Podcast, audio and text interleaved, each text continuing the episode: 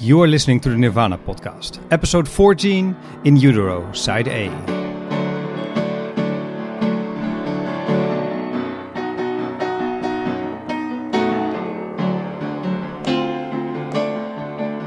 Hello, everybody, and welcome to the Nirvana podcast. My name is Sietse. And I'm Juditja. Today, we're going to talk about Nirvana's third and final studio album, In Utero. Yes, looking forward to that. Yeah, me too. Uh, I must say, I think I've been looking forward to doing this one uh, ever since the day we started this podcast. Oh, so this is your lucky day. Yeah, in a way, it uh, it is.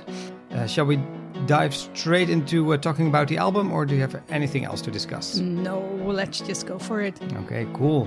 Maybe for people who've skipped our um, previous episodes uh, leading up to this one. Why uh, did you do it? Why did you do it? Go back to episode one, uh, follow the whole story of Nirvana and all the music that came before this one, and then come back. But maybe you don't have time to do that.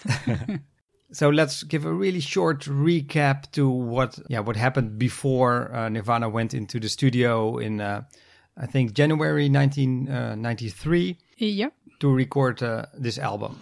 Um, yeah, so basically, um, Kurt Cobain was born in 1967 in Hoquiam. yeah, let's not go back that far, but in uh, the months leading up to this uh, recording session, uh, basically Nirvana played a couple of big shows. And other than that, uh, mostly kept to their, themselves. Kurt had a baby, so he was quite busy with that. And had some um, other uh, issues as well uh, with his uh, mental health and his drug abuse. So uh, he was uh, basically attending to himself, let's say. Um, and the band was doing some demoing in between, a couple of days here, a couple of days there, but hadn't really shaped the album yet. Just tried out a couple of new songs, played one or two on live performances, but yeah, it was time to uh, actually get into the studio and and really record that new album. Yeah, and they did, and of course uh, the pressure was on Yes. because um, well, their previous album was um, uh, the very famous and very successful uh, Nevermind. Yeah. So they had to follow that with something. And there was obviously an album in between with uh, B sides and rarities, but that was just to uh, well, buy them some time. exactly. basically. Yeah. Mainly because of the things that you just said, a lot of stuff going on in Kurt's personal life and tensions running high in the band. Um, they didn't have that much time to work on new material. No. I think that's the reason why they uh, also put on some older songs, but uh, we'll discuss that when we uh, get to those songs. And there was a lot of rumors going on, flying around. There was a lot of speculation about the new album. Yeah. Uh, some people said that uh, Nirvana was gonna commit like commercial suicide and would Yep. set out to estrange every fan who ever liked them. and um, Exactly. I don't think that's what they wanted to do, No. but they made it very clear um, that they wanted to make a different album than Nevermind. Uh, less uh, polished, uh, more in the style of uh, Bleach, their debut album. The one thing they didn't want to do is uh, make uh, Nevermind Part 2. which is uh, why they went with a different producer. Yes, they hired Mr. Steve Albini, who um, had a musical career for himself uh, in uh, the band Big Black. I think Yes. he's most uh, well known uh, for that one. Yep. But he also had a kind of a reputation as a producer, doing things in his own way. yeah, definitely. He's quite a character. Uh, yeah. I think. Yeah, he is. And um, I think that especially because the band was looking for a certain sound, uh, that was one of the reasons they came to him. They liked the sound of Big Black, his own band.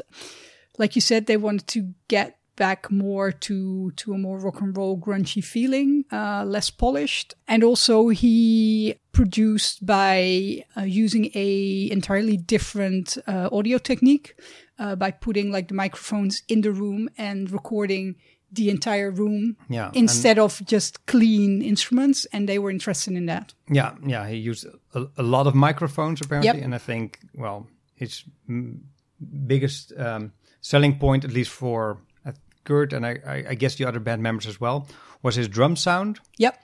Um, now I have two examples of that, uh, cool. uh, from which I know that uh, Kurt really liked them. He said uh, that those were on some of his uh, favorite albums. Mm-hmm. First is the opening track from the album Surfer Rosa by the Pixies, Yeah. and you can really hear, hear that distinctive drum sound.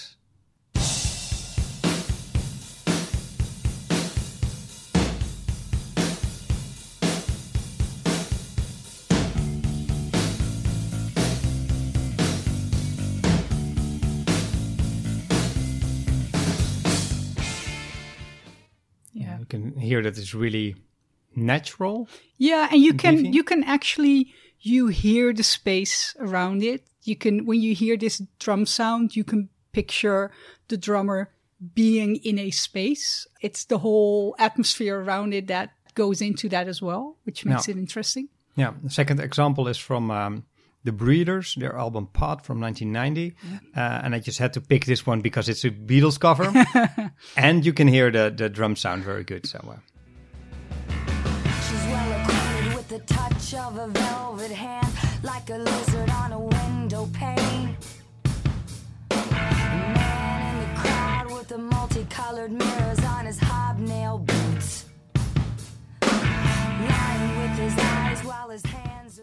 I love this cover. So good. It's really good. It's one of my favorite uh, Beatles songs, I think. Uh, it's not the easiest one to uh, to cover, but uh, yeah, they absolutely nailed it. And again, you can you can hear the the similar drum sound in this uh, as well. Yeah. So, great examples. Yeah, and that's what what Kurt wanted for his band as well. And I think part of the appeal was that um, Albini had a kind of a reputation for um, well keeping um, record company people at a distance. Yep, he yep. came with a, his own set of ethics, I think, as well. Yeah. he famously refused to take um, um, uh, royalties for an album Yep. because he didn't write the music and he didn't play on it. So he said, just pay me a flat fee and uh, that'll be enough. And by doing so, I think he uh, Lost He- a lot of money. he lost a lot of money, but he thought, well, that's just the right thing to do. So um, it's his choice, so that's good. yeah, and he, apparently he got a hundred thousand dollars for um, uh, recording this album. So Which it's is fair. it's it's not that he was underpaid. No. If you look at how much work he had, No. because it was done in a couple of weeks. Yep. But well, uh, you know, he did things uh, on his own terms. Yeah, yeah, definitely. Like you said, he really wanted to keep everybody out of the studio, so no surprise visits of record label people wanting to listen in and uh, what's happening and stuff like that. Um, so yeah, I think that appealed to the band as well. Yeah, he famously uh, wrote a letter to Kurt um, when they were um, discussing the option of him being the producer of their next album, uh, saying that, oh, I think what you should do is um, go to the studio um, in a sort of an isolated place. Don't be um, concerned too much with um, external influences, Yep. especially from the record company, and just bang out the album really fast and don't overthink it too much. Yeah. And I think uh, that's exactly what Kurt wanted to hear and Yep. needed to hear. And I- I it's uh, guess. exactly what they did because they what were they in a studio for two weeks in uh, rural Minnesota, um, in a place that wasn't easy to get to. Uh, plus, it's Minnesota in January, so uh, lots of snow. Yeah. so they couldn't go anywhere either. So uh, yeah, yeah, perfect. yeah. Um, a good thing about that was that um, Kurt wouldn't get too much distraction from drug dealers um, Yeah. coming to find him or him being tempted to call up them uh, and, Mm-hmm. and thing, things like that. So um, yeah, they they went to this remote studio and banged out the album really Yeah. fast. Then they didn't make the album exactly as it came out, but we will talk about yeah, that we'll in a get minute. to that. yeah. So uh, I think there's enough uh, talk. Let's uh, go to the music. yes. The first uh, track, "Serve the Servants."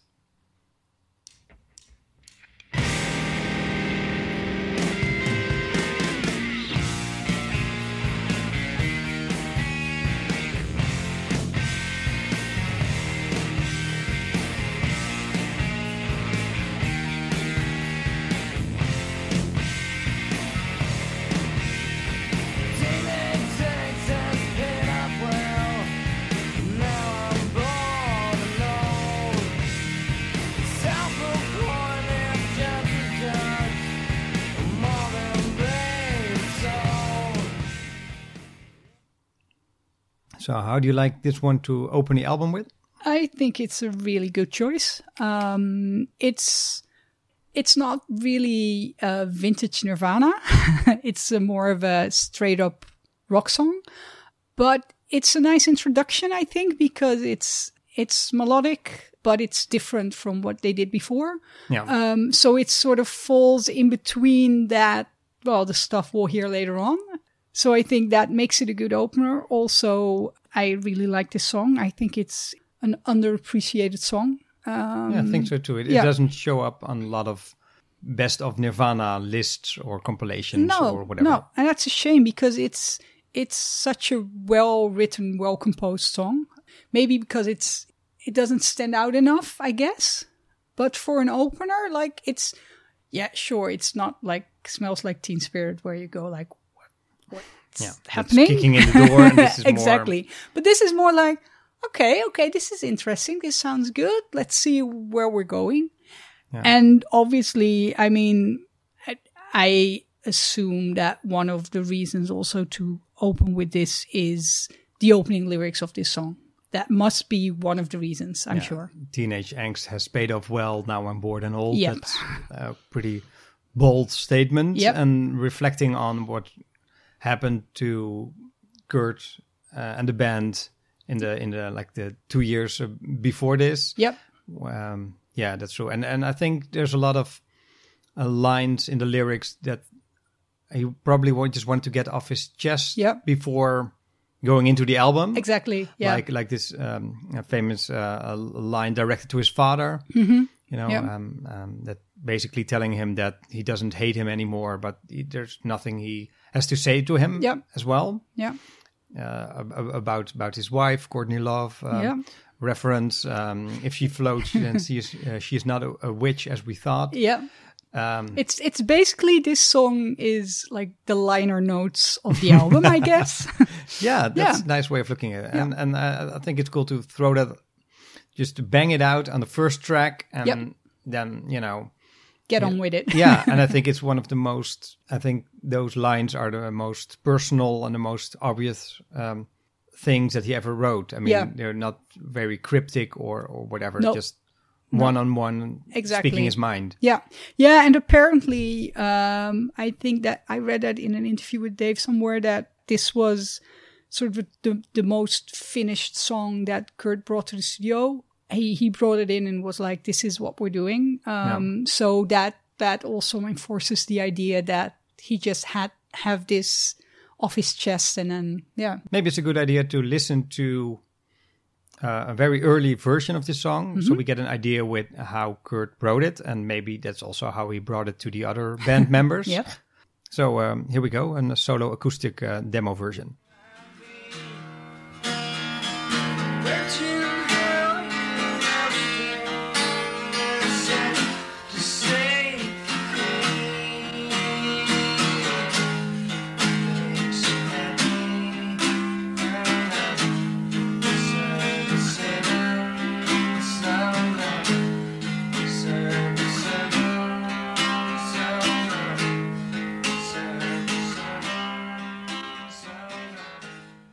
And we haven't even mentioned, uh, well, he's not singing it here, but uh, we haven't even mentioned uh, that legendary divorce is such a bore Yep. uh, line, which was really personal thing because after he became um, a global superstar, everybody kept bringing up his parents' divorce Yep. and how much that had damaged him, which was probably true, but I can imagine that he was got sick and tired of talking about it to every I think he Interviewer. he brought it up himself and then regretted it ever since. yeah, probably, probably, yeah. And uh, I must say, I'm, I'm really happy that we got a lot of those uh, solo acoustic demo versions because Mm-hmm. yeah. you can really picture Kurt writing the song and Yep. sometimes having different lyrics or he isn't really clear about the melody line just exactly. No, true. Yeah. And apparently he wrote a lot of these songs in a closet. Yeah. But I think it's weird. yeah, but I think at that time they were so um, rich that they had a, a house with a big closet, I suppose, like a walk-in closet, perhaps. Yeah, yeah, and I I think that that it probably mainly had to do with with him just needing some space to himself and Yeah. and feeling. I mean, I can I can imagine you sort of feel safe going into a small environment and Yeah. just jamming. Yeah. yeah, yeah. I can really picture him and and then uh, yeah, you know, writing stuff like this. Yeah. Um, yeah, and like you said, it came out great. Um, I also like the fact that it starts with the with the with the count in uh, with the drumsticks. Yeah. It makes it a bit more rough in a way. It's like it sends the message: this is a band playing. Exactly. Yeah. Um, the previous album started with the very um, strong and very familiar opening riff of uh, "Smells Like Teen Spirit." So, yeah, this one starts with the with the, with the count in and then a sort of strange chord. yeah. No idea why. well, I, I, I think It it works. I yeah, mean, it, it works, and I think for the same reason. It's Yeah. it's a bit weird. It's it's um, it's it's key. It sounds a bit off key, Mm-hmm. but I suppose it's not. It's a bit like um, their um, uh, Hard, Day, uh, Hard Day's Night opening chord. exactly. Yeah. yeah, I'm sorry for uh, referencing uh, the Beatles again. It's just what I do apparently. No, but I, I, I agree with what you're saying uh, uh, about that, that opening. Um, again, this also ties into Steve Albini's way of recording, being together in a room and making music as a band is obviously very different from all being on different small sound stages and playing and everything has pros and cons and obviously this album has overdubs as well but having that basis of like we have space and Yeah. we're in that space together this also ties into that so that feeling is uh, is quite important a couple of years ago, in 2013, there was this um, uh, anniversary uh, edition of the of the album. Yep. And they asked uh, Steve Albini to go back to the uh, that material and and come up with a new mix. yep Uh, well, you you requested to do um, the Serve the Servant 2013 um, mix in here. I wanted to uh, uh, play it as well, but I think we had different r- reasons for it. yeah I just wanted to highlight the fact that he put in a different guitar solo. Yep. Um, you wanted to uh, highlight the fact that it sounds pretty different and he made different choices. So let's first listen to the guitar solo and Yep. then.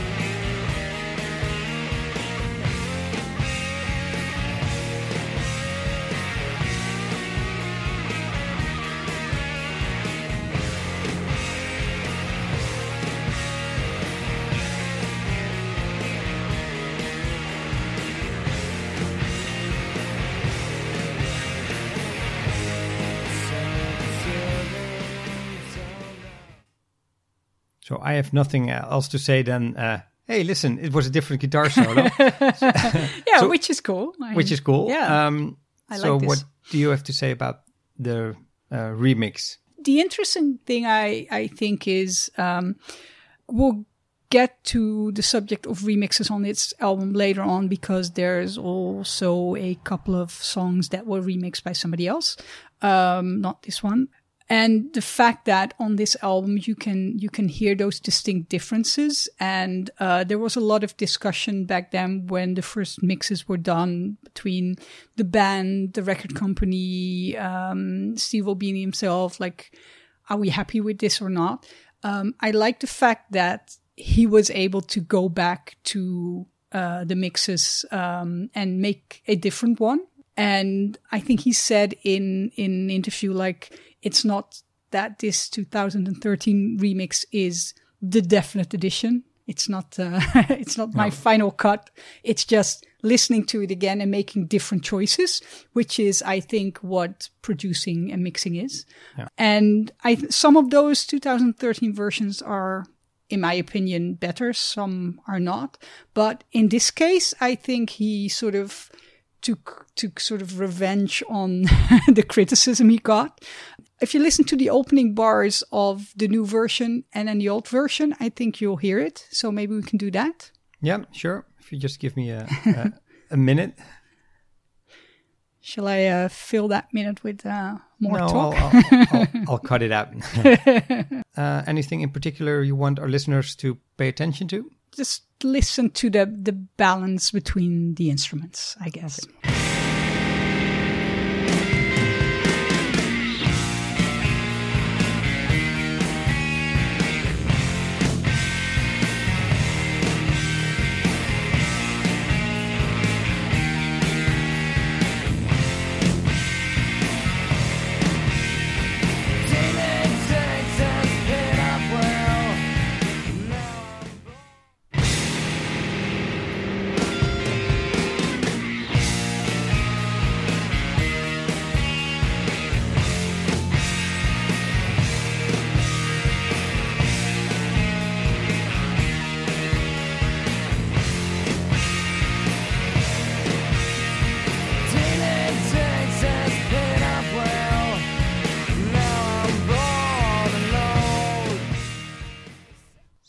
what did you hear?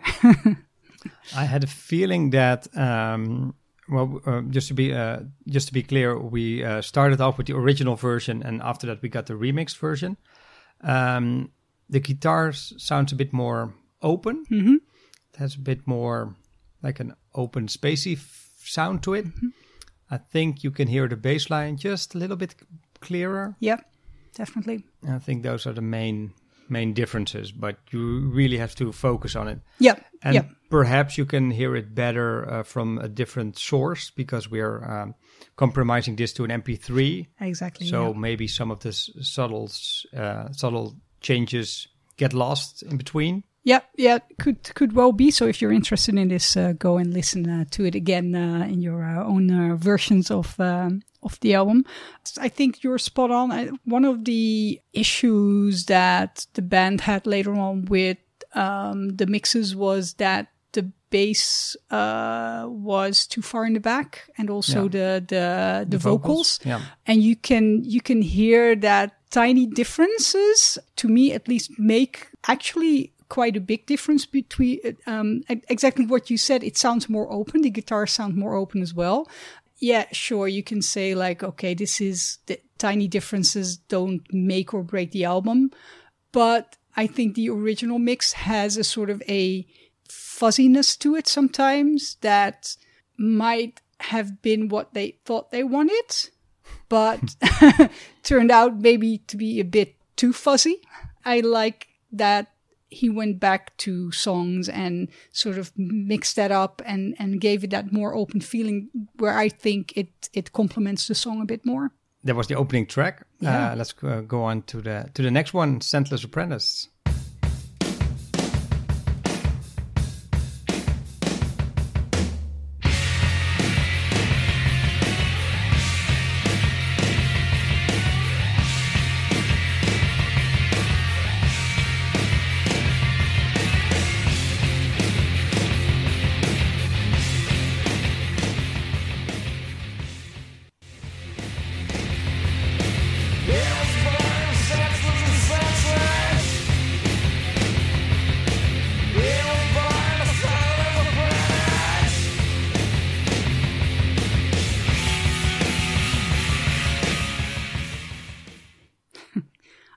Saw you reaching uh, for the uh, uh, lyric sheet from the uh, LP during uh, listening to this. yeah, th- that's because I think the lyrics are really interesting. yeah, but hard to hear in the song. Hard to hear on the song. Well, I I, I- know the lyrics. I just wanted to have Obviously. yeah, I wanted to quote them like correctly. Yep. So that's why I, I, I- got the sheet. Um, no, but first I think it's it's good to know that um, um, Kurt based these lyrics on a, on a book, Yep. uh, Das Parfum by uh, Patrick uh, Suskind. Yes. Um, did you read it? Yeah, because that was sort of the book that everyone read in German class. yeah, I, I read it in German class uh, because uh, I knew that uh, there was a Nirvana song about it. ah, cool, cool. Um, I thought I was being smart by reading the uh, Dutch translation of the of the book, but then I had to sit down uh, with my teacher and talk about it in German, and I didn't know the important words because I hadn't actually read the book in German. But um, yeah, um, it was apparently uh, one of Kurt's um, uh, favorite books. yep. He read it a couple of times, and uh, yeah, he drew um, inspiration from it for these uh, for these lyrics. Yep. Um, and I think he used it in a very interesting way.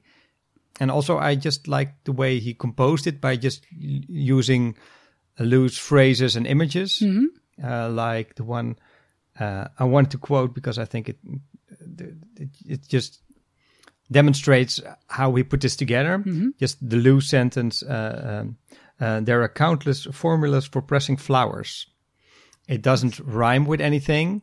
It doesn't really connect with the other lines, but it's still in there. Yep. And I think um, Kurt is taking a sort of what of a different approach to writing lyrics Yeah, at this point in his definitely. career. For some reason, that that line always stands out to me. Yeah. Maybe I'm the only only one, but uh, yeah, I wanted to uh, to highlight that that Yeah. he just you know started writing lyrics in a different way, and uh, well, the fact that I'm holding an official lyric sheet from a Nirvana, Nirvana album in my hand right now says something because it, this is the uh, first and only um, album they made that came with a lyric sheet. Yep. And and you just realized that the 20th anniversary edition CD that we also have lying here does not have those lyrics, which is weird. Yeah, it's really weird. It Yep. comes with a booklet. There are extra pictures in it, but they decided uh, to to leave the lyrics out. Yeah. So so if you're sense. like at home thinking like I don't have any lyrics, what's happening? Then you have the 20th anniversary edition Yeah. But on the upside, that's the edition that comes with the uh, 2013 remixes. Yeah, so true. you can check those out on a good audio quality. No, but uh, and I, I also think musically this is a cool song. Yep. Um, it Yeah. was written by the entire band, Yep, uh, mostly only, by uh, by Dave Grohl, who Yep. came up with the drum beat and the and the guitar riff. Yeah, and apparently Kurt didn't like it at first, but yeah, it's uh, the second song on the album, so he definitely grew to like it, uh, I guess. Yeah, and and I can see why it's the second song on the album, um, because I think they didn't want to put all the the sweet, accessible songs No, uh, at the beginning. It's like okay, if you can listen through this song, then you're in the album. It's like Exactly, a, like yeah. a, a ritual of, of passing. Is it like yeah, yeah, yeah. I, I, like their bell rock on the bridge?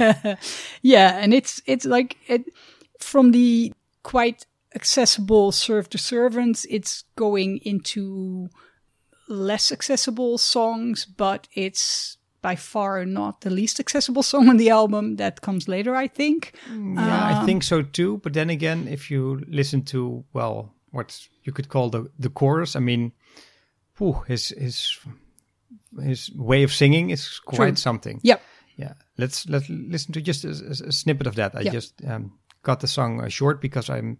I think we're going to get kicked off uh, several uh, platforms uh, for podcasters if we uh, um, use too much uh, original music Yep. that we don't own the rights to. But uh, um, yeah,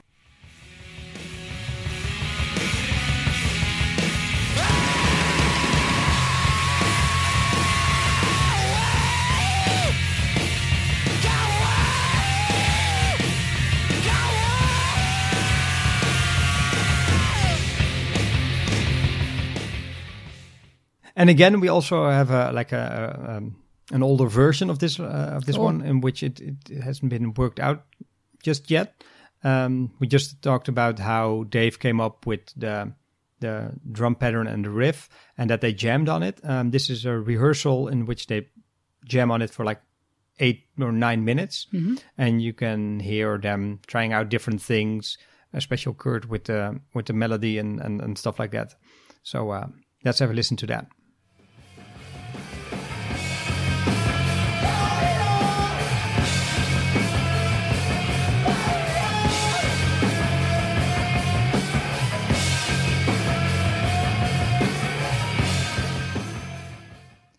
Not quite there yet, but uh, no.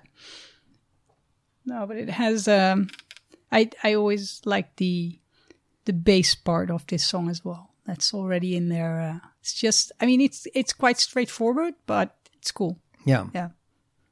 yeah, nice. Um, so, are you ready for the for the next one, or do you want to add something to? Um, Well, I just realized that we talked about the book that the song has been inspired by, but we didn't say what the book was about. So maybe Oh, just yes, for right. people who um, haven't haven't read it and don't know German.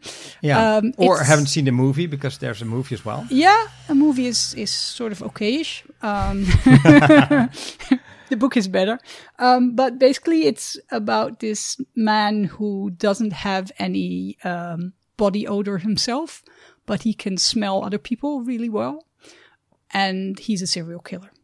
So let's leave it there. If you're interested, go and read it or Yeah, see the movie. yeah, Yeah. and um, Kurt later said in an interview that he could really uh, relate to the way the main character was feeling about other humans. Yes. um, yeah, feeling disgusted by it sometimes, but also wanting to belong and, and themes like that. And uh, Yeah. I think that comes out when you hear him scream, uh, uh, "Go away!" Yeah. like that. Yeah. Okay, so um, if listeners to the album uh, haven't been scared off by that squealing of "Go away," then they get rewarded by Yes. uh, by the first, uh, well, the leading single Yeah. um, of the album, uh, "Heart Shaped Box," um, which is one probably most people uh, know really well, but we're gonna listen to it anyway.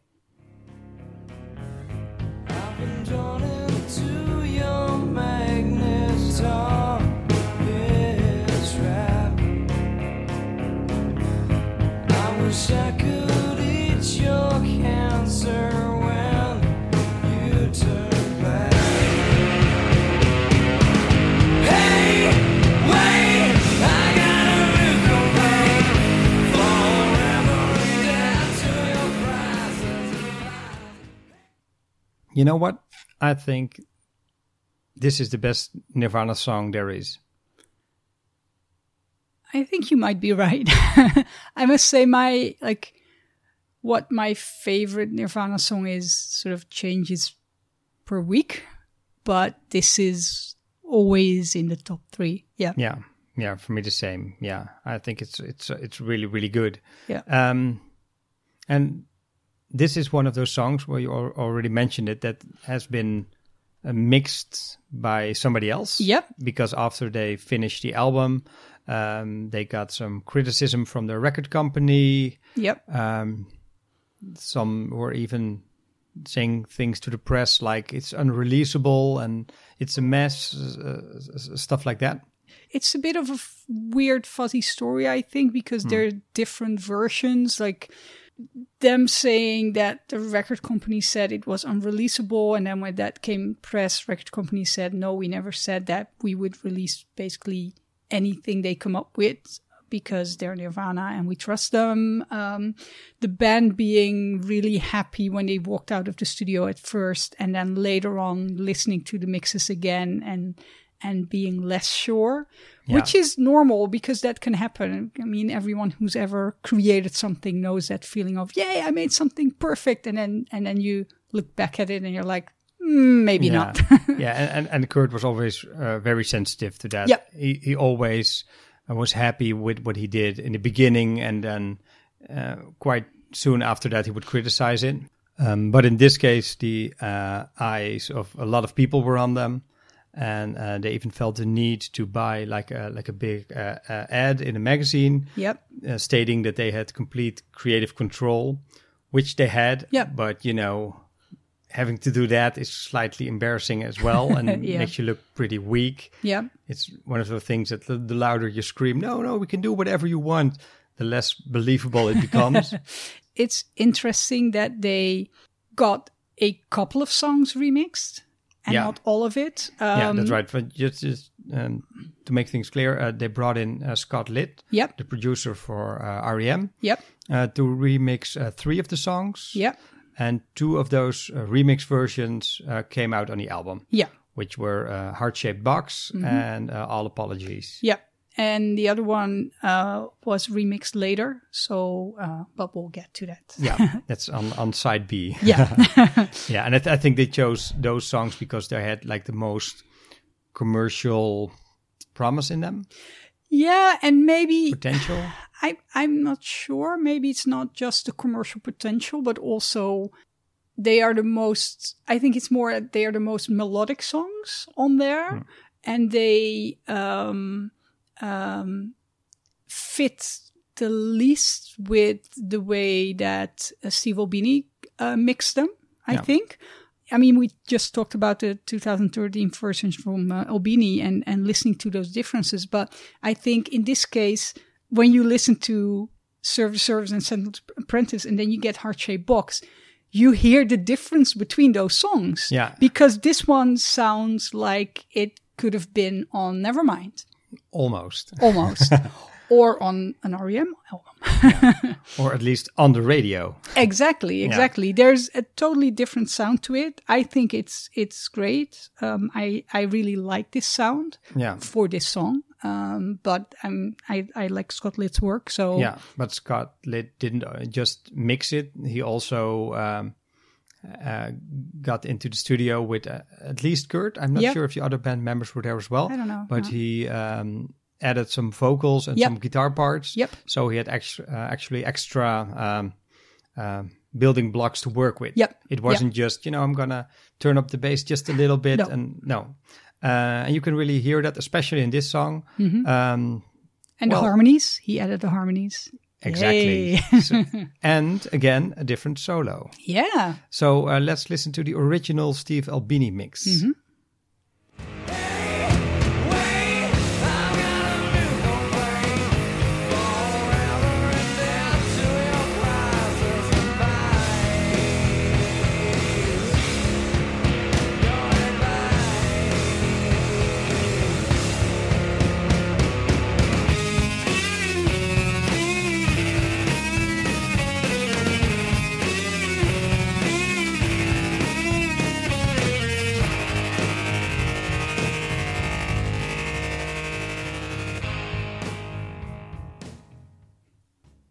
Okay, it's not actually a different solo, but there's this big effect on it Yeah. now, a tremolo, I think. Yeah. Um, yeah, which I think makes it sound dated. Yeah. And also makes it sound a bit too much like smells like Teen Spirit. Yeah, you think so? Yeah, there's that moment, exact moment in Smells Like Teen Spirit at the end of the solo as well, where this happens similarly. Hmm. I never made that made that connection. But I can make a connection to uh, to uh, a completely different solo that they had um, uh, in an uh, alternate take of the song, uh, which has more like a noise solo. Okay. So um, they could have gone with that as well. Yeah.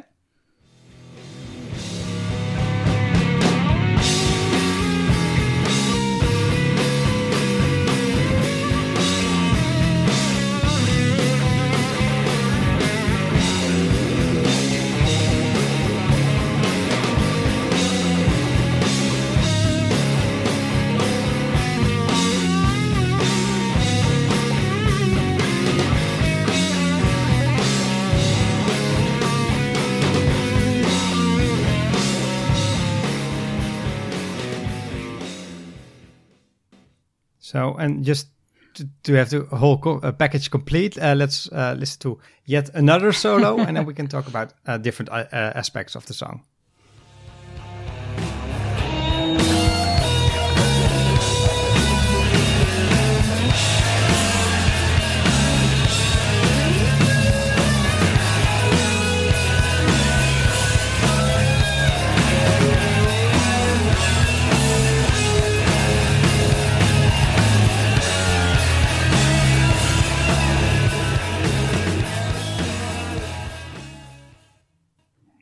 That's how it sounded when they demoed uh, the song in in Rio um, a couple of weeks uh, before they went into the studio. Yeah. And I know there, uh, especially Chris was against uh, playing it like this with a lot of noise because he realized it was such a gem of a song, and he said, "Well, it's Yeah. such a shame to put on um, this noisy Yeah. freestyle solo on it." Yeah. So uh, I agree. Although I I like I do like the sound of this version. Hmm. Um, but yeah, not for this song maybe. no, or maybe you know, play it live like this. Yeah, but exactly. Yeah. keep the album version as it is. And uh, yeah, I think it's it's really well written song. Yep. Um, well, we've talked about a lot about the production and a bit about the music. Um, how do you like the lyrics of this one? There's a lot that's been said about it uh, by Kurt as well. Like, what's it about? Um, but to me, it it sort of works in itself. Uh, I guess um, I like the fact that it evokes a lot of uh, visions that don't have to make like a complete picture for me.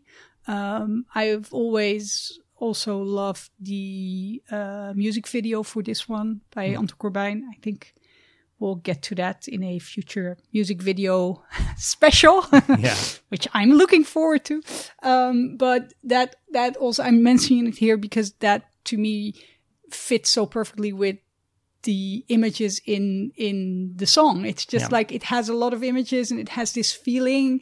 And I don't care whether it's about kids who have cancer or Courtney Love sending stuff in heart shaped boxes to Kurt or whatever. It's sort of it's the feeling that works Yeah. for me. Yeah, and um, for our listeners, um, you're not just making stuff up. That No. has been said about this song. Exactly. Kurt said in an interview that he got inspired when he saw a documentary about um, Yep. children with cancer, which may explain the line, I wish I could eat your cancer when Yeah. you turn black. Uh, Then again, the whole line of the whole title of the song and the heart shaped box concept was supposed to be from when Kurt and uh, Courtney were not a couple just yet, but they were like circling around each other. And Courtney Love sent him heart shaped boxes with trinkets in it, something like that. But l- there's also a story that she had a whole collection of those boxes and she would like put them everywhere in their house when they were already married. So there's different version of, of that. So Yeah. Yeah. And then there's the uh, story that uh, initially uh, Kurt wanted to call this song a heart shaped coffin, Yep. which puts it in a completely new uh, Exactly. perspective. So Yep. in the end, we don't know. Uh, What we do know is that um, Kurt's songs don't always have to be about just one thing, No. and it can be very, uh, you know, just associations or Mm-hmm. uh, different imagery put together. Yep. That on some level makes makes a complete picture and connects with each other, Yep. Or maybe not. If you're not seeing it or not getting it, then that's that's, That's- fine as yep. well. Then you still have a really good sounding song. So, uh, exactly. yeah, and I, I think it says a lot that they um, didn't open the album with this one. It's it's in the perfect place to me at least. Yeah, Yep. Totally agree. and it really really pulls you in. Like Yeah. like maybe it's a bit reassuring. Yeah. You know, after after um, a Scentless Apprentice, it's like we, we still do stuff like this. Yeah. don't exactly. worry. Yeah, and that that's also the, sort of the feeling that the song has. On the one hand, it it sort of sounds and feels and evokes warmth, um, but still with that edginess to it that you're never really sure what's going to happen or or what it's about. So yeah, it's a nice um, it's a nice third song on the album, definitely. Yeah. And and I think the the, the singing is really good. You Yeah, alre- uh, beautiful. already said um, that uh, in the Scott Litt mix that eventually came out, they added extra harmonies. Yeah. Uh, let's zoom in a bit on uh, on those, shall we? Yay. I've been locked inside your heart shaped box for weeks. I've been drawn into your magnetar pit trap. I wish I could eat your cancer when you turn black.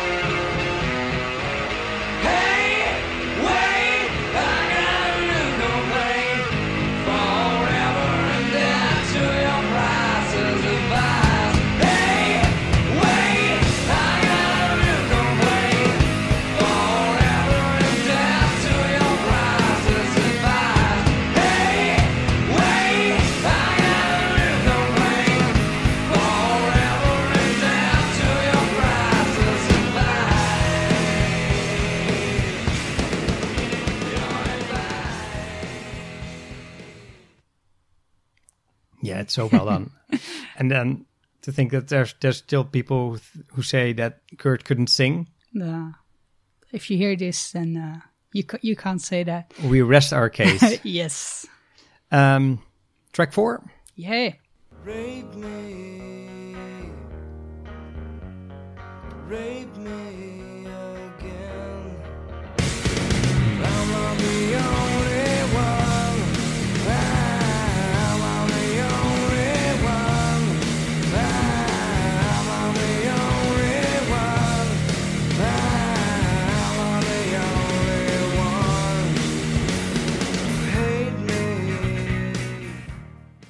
This is uh, we're going back to uh, traditional Nirvana. Yeah, Yeah. I'm. Yeah, this is one of those um, songs they had lying around for uh, for quite some time. Yep.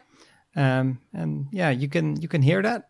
And also, I I just don't really like this song. No. I I know I know a lot of people like it a lot. I think it's too repetitive and one dimensional. I mean, I'm not offended by it because there's also a lot of people who are Yep. offended by it. I'm I'm not, but I just think it's like too little lyrical content. Yeah. not enough variation in it. Um, it's just a bit of a standard song. I, I mean, Yeah. personally, I think it would make an okay B side. Yeah, I get what you mean. I mean, it's not one of my favorites either. Um, but in my opinion, it's too short. Oh, I think it's too long. Yeah. I think it's it's too short to make an impact because there's not much extra happening. Um, so that's in that that's why I think it's too short. And I um oh like I said it's it's a pretty traditional Nirvana song. It's sort of like yeah, been there done that. Yeah. obviously the guitar riff is is very close to uh, "Smells Like Teen Spirit," uh, which is fine. Uh, there's more songs that have that, but in this case, it sort of annoys me. I like the sentiment of the song. I like the whole idea behind the the lyrics. Um, What, what, in your opinion, is the idea behind the lyric? it has some links with with a song like Polly. It's sort of the opposite part of a story like that. I think Kurt has said in interviews as well. It's like the rape me is like empowerment. It's like a woman saying like I don't, I I'm I'm still me, um, and and you can do me what you want, but I'm not like emotionally giving in to you, um, which I find really interesting. But it's not done that well, especially when you compare it to something like Polly, where it, the story for me works very well. And in this case, it's too much repeat of rape me and Yeah. not enough, not enough of the other lines. No, it's not sophisticated enough. Well, No. of, of course, it's not sophisticated. It's No. Mm-hmm. it's very very blunt. And Kurt also said that he w- wanted to make like an anti-rape song Yeah. that was as obvious as he could. Yeah. Still, I think it's not very obvious, but at least what it's sort of about is pretty pretty obvious and pretty blunt. Yeah. But I think he it would be better if he balanced it out with more sophisticated Yeah. lines. Yeah. or yeah, definitely. And more, I think it could have done with more story. Maybe, maybe Yeah. that's the word I was looking for. Yeah. More, more story or more Yeah. context, or just a, bit more. Now in the bridge, um, it seems to be more personally about him. Mm-hmm. You know, um, uh, my favorite inside source, Yeah. which was a, a phrase that Kurt and Courtney used quite a lot because they were really angry about uh, all the nasty articles that Yeah. came out uh, about them quoting inside sources. Exactly. Uh, at one point, they even sent uh, somebody a, a, a Christmas card saying to our favorite inside Yep. source to the wrong person, but still. but then the whole story about I'm taking a stand against rape and abuse of women, then it gets mixed up with his Mm-hmm. Yep. personal Yeah, story. definitely. And, And in some, and- yeah. in, in some cases that works. In this case, I think it only weakens his message because then I'm thinking, oh, oh, so it's about you, or or is it? I don't, I don't know. If that was what it's about, that could have been stronger as well because that is I mean essentially it's the same the same story because it's if it's about him saying like rape me again I'll I'll still be me um that I mean that's the same sentiment like Yeah. you can you can say what you want about me you can do to me what you want uh, I won't be broken but women who get raped and a pop star who gets haunted by the press are yeah it's two, two, two different things. Yeah, yeah, exactly. I totally agree. Yeah, totally agree. yeah. Yeah. yeah, Like I said, I think musically it just doesn't really work for me. Let's uh, again uh, travel back in time and, and get an impression of how Kurt wrote this song in the beginning. Check, check, check, check, check.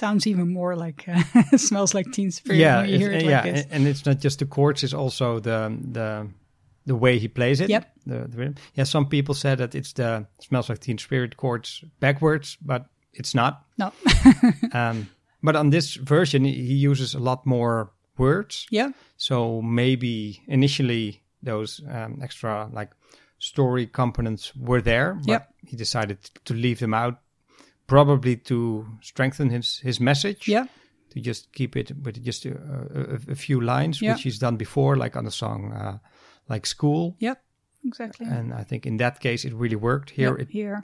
yeah, Less just not so. my uh, my thing.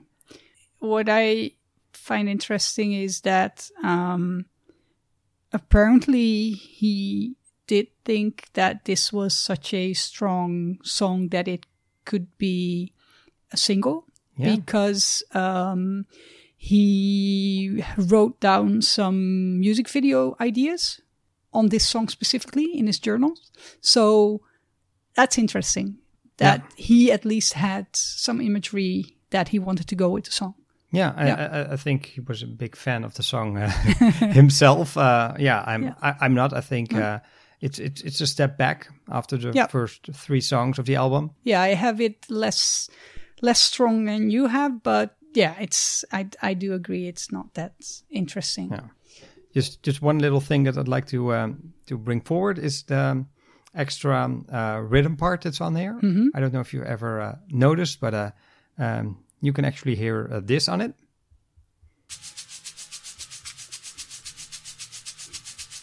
I'm the only one. I'm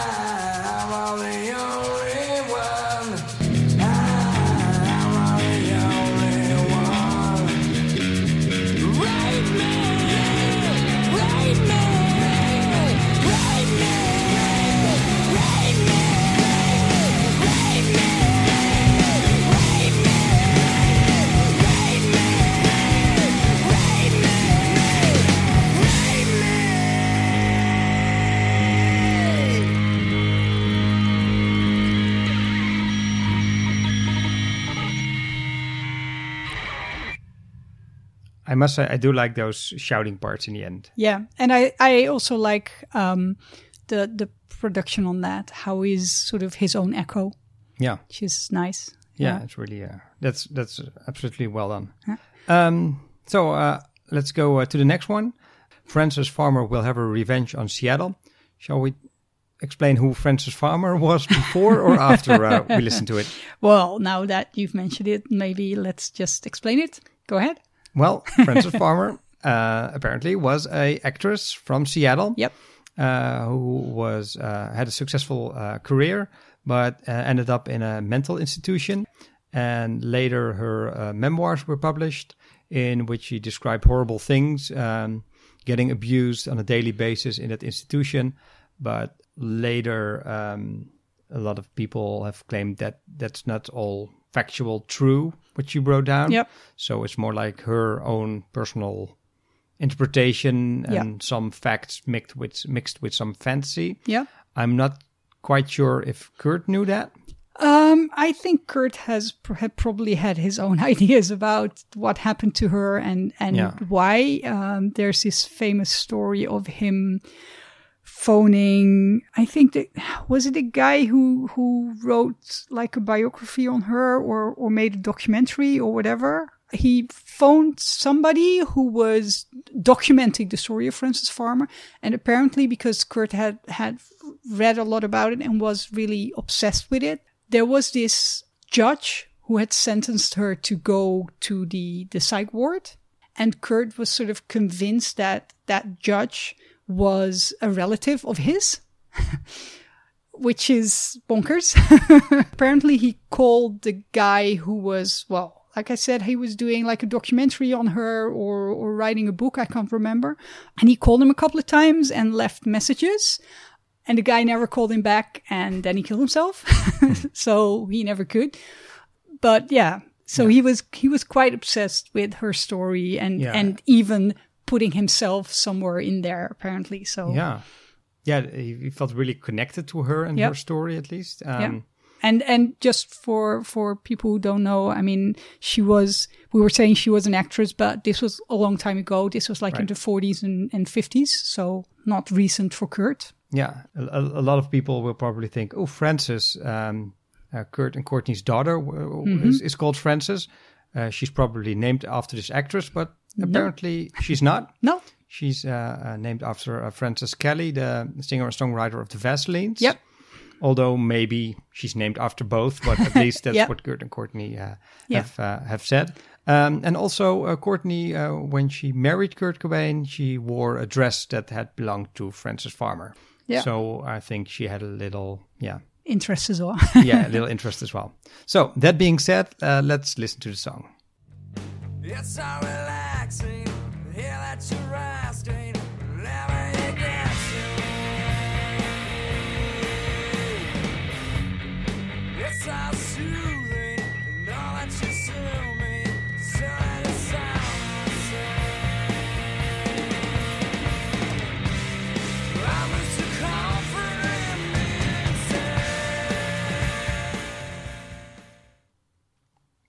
Yeah, I think after um, after "Rape Me," uh, this song puts us right back on track, and uh, Yeah. I'm I'm yeah I'm totally into the album again with this one. Uh, I don't think it's a very popular song, no, but I, I, I personally I like it a lot.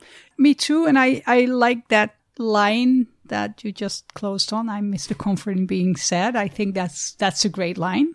Um, also, probably something that that he related to himself. Uh, but just whatever the meaning is, it's it's a line that really works. Yeah, absolutely. Yeah, I think it's a great song. Um, it's simple but really really um, effective. Yep.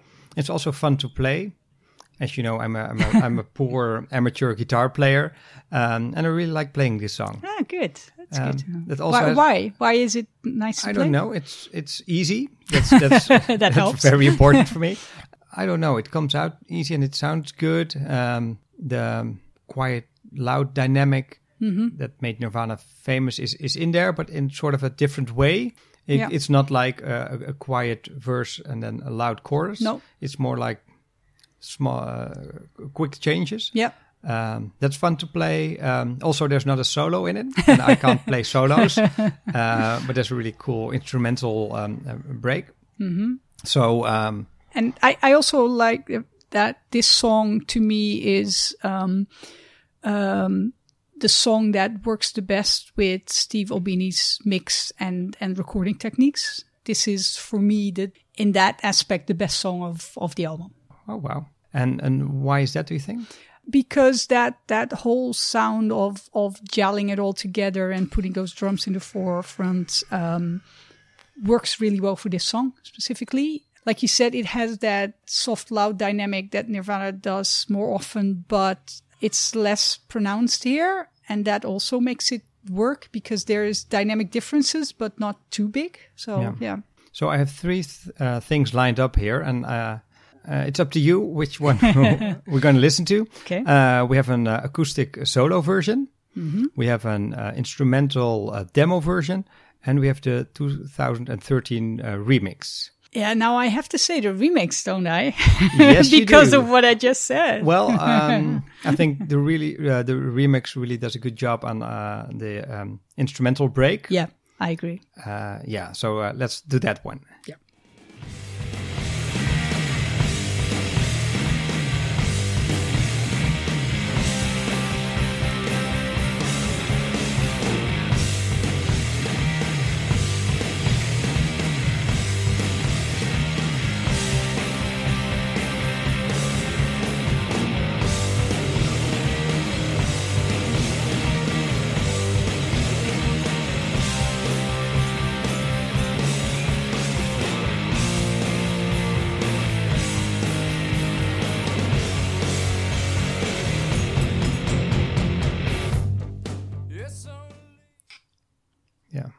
Great.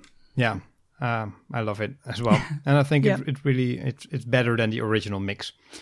Yeah, in some aspects it is definitely, and I think that that just um, uh, hopefully proves my point of of this being a song that that works with what Steve Albini can do.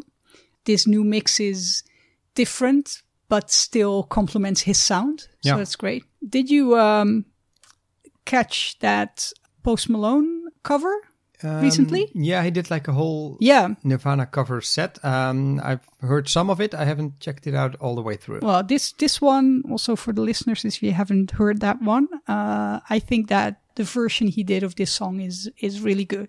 It's not like completely different or anything, but it just it fits the song, and I think he did a great job on that. So Very cool. go listen to So it. m- maybe he likes uh, playing it uh, just as much as I do. Exactly.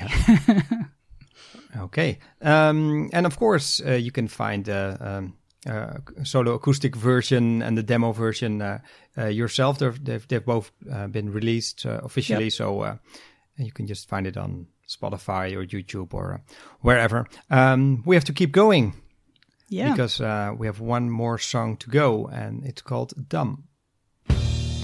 I'm not like them, back in town. The sun is gone,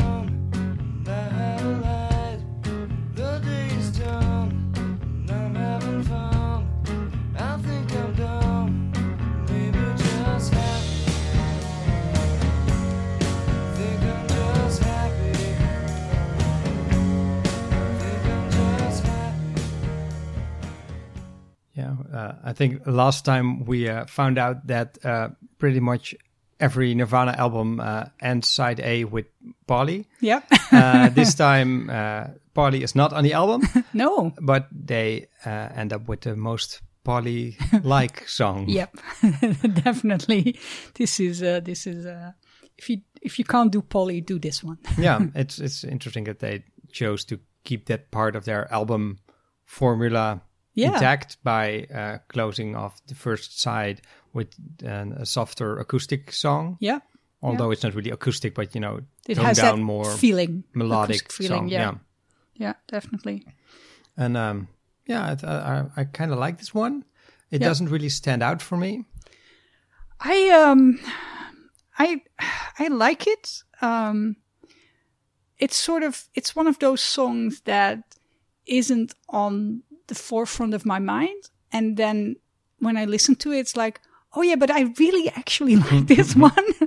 um there's there's so much in there that I that I enjoy like the the, the opening that just it just starts which I think is great. Um, there's a cello in there, there's harmonies in there, so it's basically Everything all you of, like. all of the good stuff. Um, it's it's just, I think it it lacks something to make it a really good song, but I can't really say what. Like I I can't really tell you what they should have improved. no, I, I, I think the song is in its definitive version. Yeah, exactly. So I don't know what there's just something like when you when you compare it to something like Heart Shaped Box, where even if you don't like the song, you can at least say like, yeah, this is like perfectly done. And then here's it sort of feels like yeah, it's it's good. It's there's but there's something that just makes it It's good, but it's not great. yeah Yeah. yeah yeah Well, maybe the band had the same feeling about it because it's uh, uh, one of the oldest songs uh, on this album. Mm-hmm. Uh, because Kurt wrote it uh, back in 1990, probably, maybe even in 1989. yeah Um, so, so they had it lying around for quite some time. yeah and decided not to use it on uh, on Nevermind. no Um, but still thought it was good enough to put it on here, yeah and uh, I'm I'm glad they did because Yes. it's, it's it's it's good enough to be on the album. definitely It's just not a, one of the centerpieces. no It's it's it's nice um, change of tone and pace.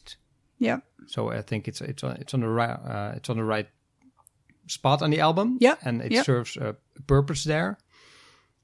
But um, yeah, it's it's a nice nice song, but there's not that much to say about it. I think.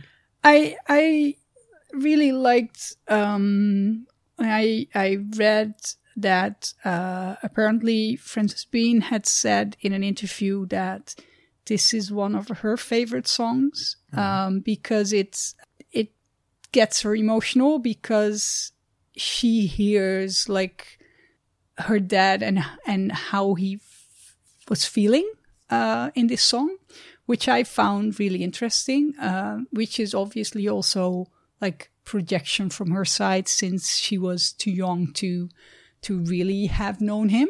Yeah. But the fact that she feels that this song says a lot about Kurt, uh, both the lyrics and the music and the way that he's singing it, I found that really interesting. And that did give me sort of an extra dimension to the song, I guess. Yeah. Totally get that. Yeah. And also I get why she feels that way, Mm-hmm. I think.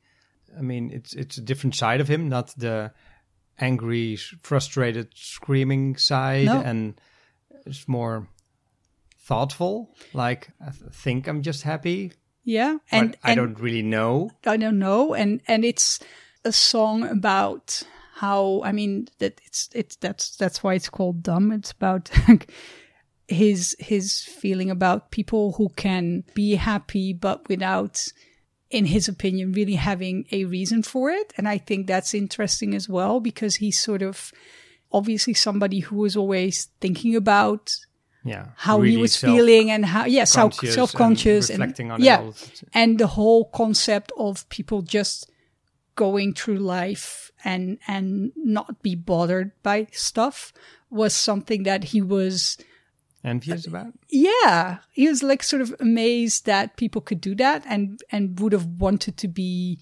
that simple Yeah. dumb in his words, but I don't think he means it really derogatory though. I mean, at least it doesn't sound like that in the song because like you said, it also sounds like he's envious of that. Like Yeah. I, I wish I could be as easygoing and, and yeah, I guess I'm happy, but I don't know why. And, and then I'm not happy and I don't know why. It's sort Yeah. of, and that, that melancholy feeling is in the song as well. Yeah. in the and- and music. in, in, in a way, he tries to comfort himself. Yeah. You know, like, I'm not like them, but I can pretend. Exactly. the, su- the Yeah. sun is gone, but I have a light. But Yeah. in the end, it, it's not enough. Yeah. Okay, so let's listen to a, a, an early version, not as early as uh, as uh, 1990, although we have a recording of it. But uh, I wanted to save that one for when we do the uh, unplugged album. Yep. and uh, we'll uh, we'll get back to uh, to this song. Um, this is a demo version with the full band. Um, they did in uh, 1992. It's uh, instrumental. It's from that uh, demo session in Seattle where Kurt didn't show up the Right. first day, um, but they did uh, play this song.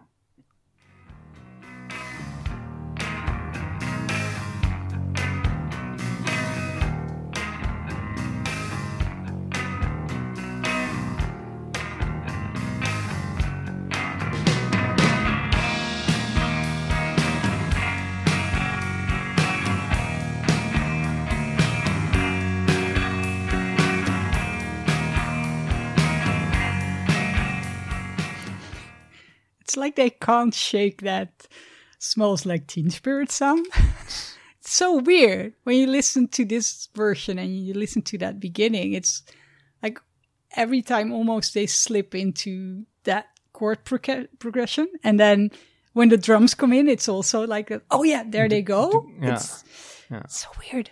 Yeah. But I think on, on, on this version you can really he- hear what uh, Chris with his bass playing Yeah. brings to the table. Yeah, yeah, yeah. Uh, Definitely. he's probably uh, uh, quite often overlooked yep. because uh, And outmixed. and outmixed maybe as well. Yeah, On, on on this version, especially because there's no um, uh, vocals on it, you can really hear what what he's doing. Yep. and it's really melodic and Yeah. uh, yeah, because the chords are so basic and simple, Yeah. he has room to do that. Yeah. Yep. And um, yeah, so uh, that's why I wanted to uh, to play that uh, version uh, as well. And we're not going to listen to the 2013 remix because the cello is so um, absent in that one, Yeah, yeah. which is a uh, shame because I really like the cello. Exactly. I, I would have liked a remix with more cello actually, because that's something that I've always found weird about this song. Like, if you have it, why don't you listen to it more carefully? Because it's, but yeah, we'll get back to that in the unplugged version. Yeah. Let's let's do that. And uh, yeah, uh, it's it's interesting that they were a band with like drum, bass, guitar, and singing, and sometimes the occasional cello. Yeah. I mean, they did it um, um, uh, on, on a couple of songs. Yeah. I think it's the only instrument they ever used apart from Yeah. the instruments they were playing themselves. Yeah, exactly. So no organs on it or, or Violins section or whatever, whatever. no. just sometimes bring in a Yeah. cellist and uh, um, and add something to their uh, quieter songs. And I, I really like it, and it really is part of their sound. I Yeah. think because they did it a couple of times. Yep. So it's uh, yeah, yeah. It, it only makes sense that uh, when they went uh, out on tour to promote the album, that they um brought a cellist with them. Yep.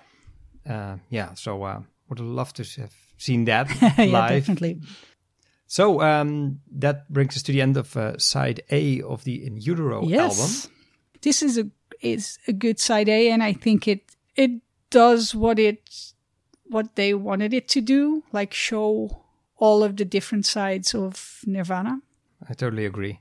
So um, next time, of course, we will be talking about side B of this album. I hope everybody who's listening now will uh, listen again, even the fans of uh, of uh, Rape Me. and um, And it just if if you if you think we're totally wrong about that, or at least Seats is totally wrong about it, then uh, let us know. Yes. Tell us why it's the best song you you know. Yes. because we'd love to hear it. Yes, if you want to explain to us why we are completely wrong, you can send an email to sherwoodpodcast at gmail.com or you can look us up on uh, Facebook on uh, facebook.com slash nirvana podcast and you can uh, send us a message there and um, if you make a strong enough case for for rape me or have anything else to say that's uh, slightly interesting uh, we will uh, discuss the email on the show i think Yes. and uh, we always like to hear from uh, people who are listening Yeah. Um, for now, uh, I want to thank you for uh, joining the podcast again. Yes. Thank you for having me again. We uh, want to uh, thank our uh, friend uh, Joep Hullegie, the Yes. piano player, for providing our theme music. And you can check out his uh, piano covers on uh, Nirvana Piano, his YouTube channel and SoundCloud, uh, SoundCloud channel.